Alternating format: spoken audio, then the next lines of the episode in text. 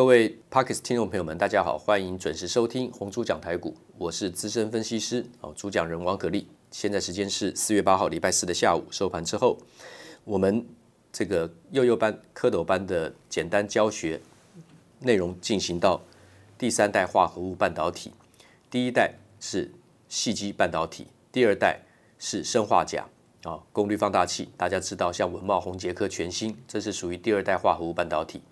进行到第三代化合物半导体，就是碳化系、氮化镓为主，主要的怎么样材料来制作的这个电子元件，最主要是应用在高频微波通讯。那么我们知道五 G 的话呢，不管是手机基地台还是电动车，要做非常高频的这个通讯，才能做到像自驾车啊，未来自驾车的方向，还有手机不断的怎么样。里面的电子元件萎缩缩小啊，这都是未来这个世代呢，大家已经看到在做商业的应用，已经发展到这个阶段。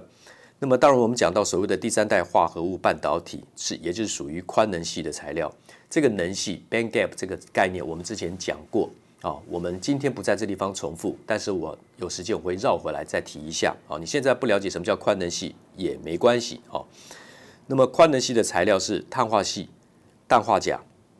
最主要是这两个，碳化器就是 silicon carbide，代号是 SiC 啊，S I S 是大写，I 是小写，那是 silicon，然后那个 C carbide 就是那个碳啊，silicon carbide 就是碳化系啊。那么氮化钾是 gallium nitride，G 是大写，A 是小写，gallium gallium 是氮啊，氮一个气体的气，我们的氧气的气里面是一个米字，那个米拿掉变成一个火焰的焰。炎热的炎啊，那个焰就是念氮啊，我相信大家也知道这个字。家就生化镓的家，进这边再一个家庭的家，那个是 nitride，所以说氮化镓就是 gallium nitride 啊。那么 gallium 是家，对不起，gallium 是家，N 是 nitride，nitride 是氮啊。那么化学式刚好是跟国字的顺序是颠倒的啊，大家应该国中还有这个印象啊，gallium nitride 啊。那么另外还有氧化镓。啊，GaO 哦，oxygen 就是 O 啊，还有 diamond 钻石，还有氮化铝啊。那这个部分来讲的话呢，嗯，目前先不用讨论，我们只要知道碳化矽跟氮化钾，这个我们在昨天之前都已经重复过。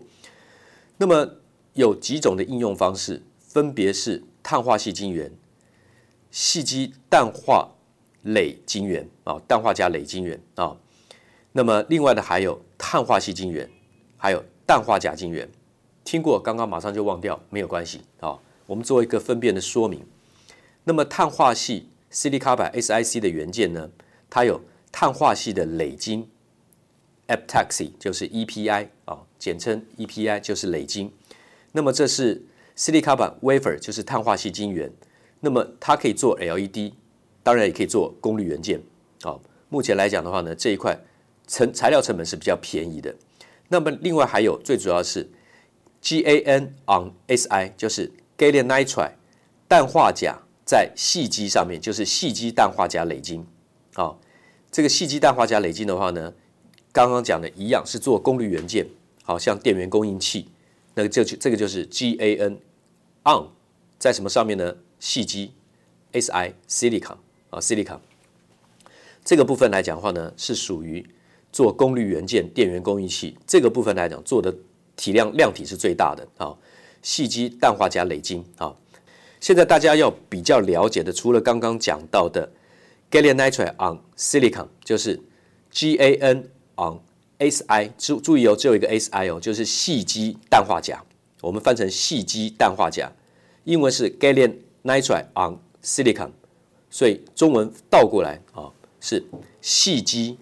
氮化镓以细为基础的氮化镓，也就是氮化镓要长在细晶上面，这个是其实晶格有点不匹配了啊。那么细基氮化镓的这个镭晶呢，做功率元件、电源供应器，好，你知道就好。今天的重点就在这一个，还有另外两个，今天记住这两个就可以，就是 gallium nitride on silicon carbide，也就是说碳化细基氮化镓。我们刚刚讲的是细基氮化镓。是 gallium nitride on silicon，就是 on Si 啊，那个 Si 就是 silicon 碳碳的那个缩写简写啊。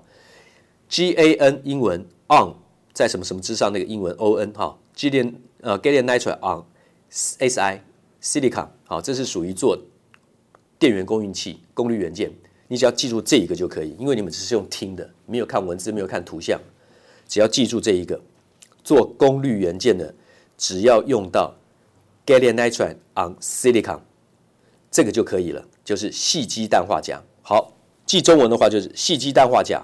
是做什么的？电源供应器，成本低，技术已经成熟，矽基氮化镓技术进入比较难的、困难的，但是已经是成为主流了。商业化的量体只是看什么时候一直放大，不断的放大，放大到什么程度，年复合成长率是多少而已。目前，矽基氮化镓跟这个氮化镓基氮化镓这两个呢，它市占率都非常低。我的印象没有错的话，我不敢确认哈，不好意思，我的印象没有错的话呢，大概不到百分之七。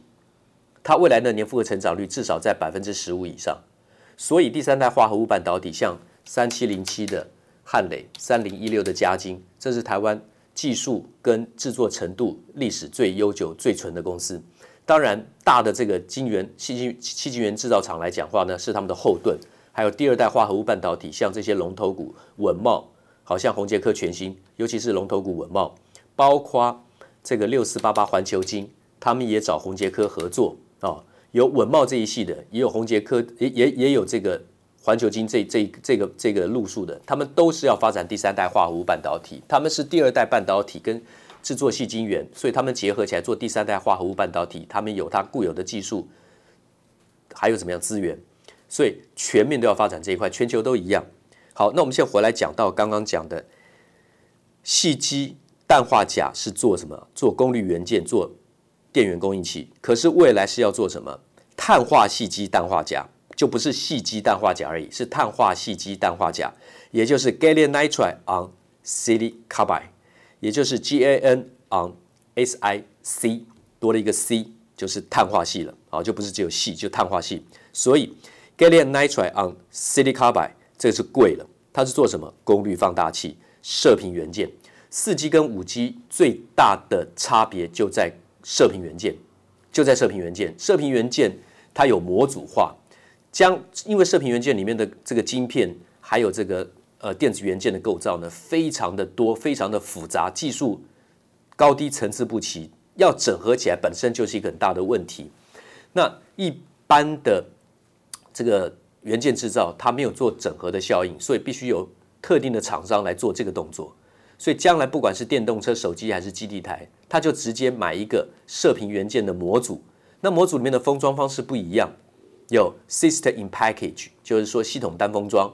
啊，五 G 的话呢，最主要是在天线发射的功能，所以 AIP 叫 Antenna in Package，就是天线单封装。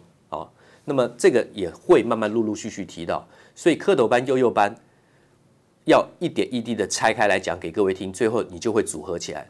等到一开始组合的时候呢，可能还是模糊，我会再做组合之后的说明，啊，所以是很耗时的。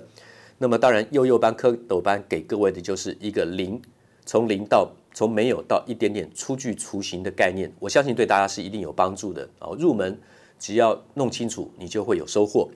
好。我刚刚绕绕来绕去，多解释了大概五分钟的时间。事实上，我可以直接进入最后的结论主题，是让您今天记住的，就是碳化矽基氮化镓、氮化镓基氮化镓、氮化镓基氮化镓，就是 gallium nitride on gallium nitride，这个是最贵的，目前是很难做到，大概只能做到两寸，它没有办法做大，而且是用于高功率的雷射。这个将来会不会发展出来？它一定会发展出来，只是现在成本太贵，而且技术很难，良率很低。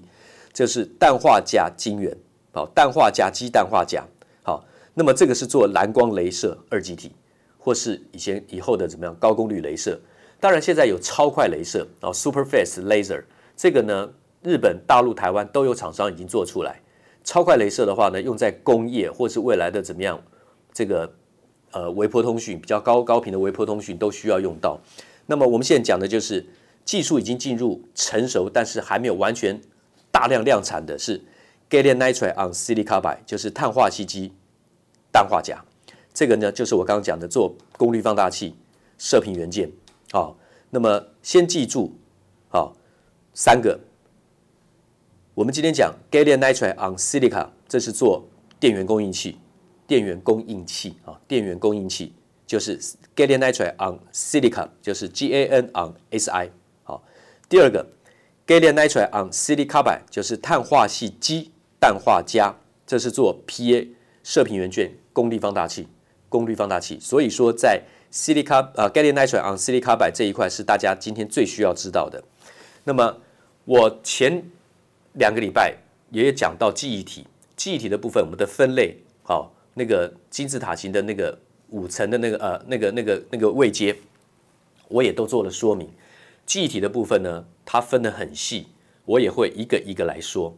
我并不是故意在这边跳来跳去，是因为最近的行情就走到这里，所以我这几天。在清明连假前后已经讲到的碳化矽基氮化镓，像这个汉磊，还有像这个嘉晶，那么其实还没有买的话呢，嘉晶是可以买的。那另外我之前也提到的 Mini LED，我说惠特跟富采投控，惠特结果已经先飙了啊，一根大涨两百一十六。我在做这个专题的时候，惠特的价钱是在差不多一百七十五到一百八，在三三月三十号的那一天，刚好是一根。小中红带量，我说它的供给讯号已经出现。那天的收盘一百八十一，昨天收盘是两百一十六。富采投控还没有动，我说富采投控现在是在低档，差不多在八十三块钱左右。昨天收八十，呃，呃，昨天是收八十二点七。那么在这个部分来讲的话呢，应该是长线布局的开始。惠特是在这个四月七号收盘在两百一十六，那么这些呢，其实都已经慢慢出现了。发动的迹象，除了 Mini LED，还有记忆体的部分。记忆体因为股价的部分，现在我们不用那么急着再重新回去温温习。可是碳化矽基氮化钾，你要先切入。嘉金还没有涨多少，要买的话是可以迅速的。好，当然没有保利获获利保证，但是因为汉磊母公司汉磊已经至少飙到七十块以上，嘉金落后它三十五到四十 percent 的涨幅，所以要买嘉金。今天先报告到这边，谢谢。滚滚红尘，刻薄者众，敦厚者寡；人生诸多苦难，滔滔苦海，摇摆者众，果断者寡。操作尽皆遗憾。投顾逾二十四年，真正持续坚持、专业、敬业、诚信的金字招牌。欢迎有远见、有大格局的投资人加入红不让团队的行列。二三六八八七七九，二三六八八七七九。